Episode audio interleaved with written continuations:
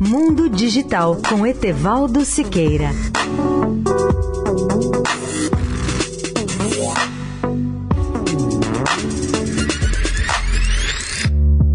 Olá, amigos da Eldorado. Hoje é o Dia Mundial do Pi, ou três vírgula quatorze, na sua forma mais simples. Anualmente, a NASA e dezenas de instituições científicas e culturais de todo o mundo comemoram o que eles chamam de Dia Mundial do Pi, a letra grega, no dia quatorze de março. Aprendemos na escola que o número pi, nome da letra grega, no máximo com quatro decimais, três vírgula quatorze dezesseis. Esse número três vírgula quatorze dezesseis indica a relação entre o comprimento da circunferência e seu diâmetro. Assim, por exemplo, um círculo com um metro de diâmetro tem uma circunferência de aproximadamente três metros, cento e quarenta e um milímetros e seis décimos de milímetro.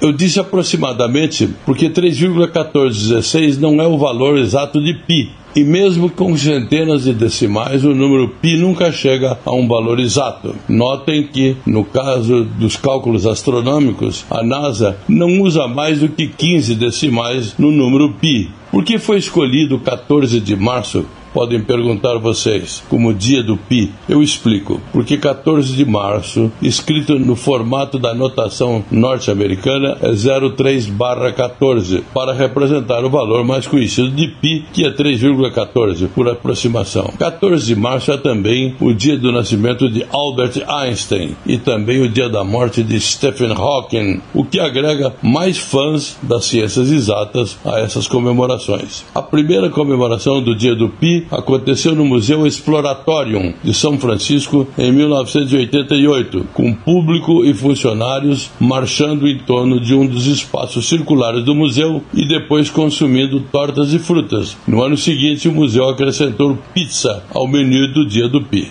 Para mais informações e ver o número do pi escrito com mais de duzentos e cinquenta decimais, eu convido o ouvinte a acessar o portal w w w ponto mundo digital tudo junto ponto net ponto b r. Etevaldo Siqueira, especial para a Rádio Eldorado. Mundo Digital com Etevaldo Siqueira.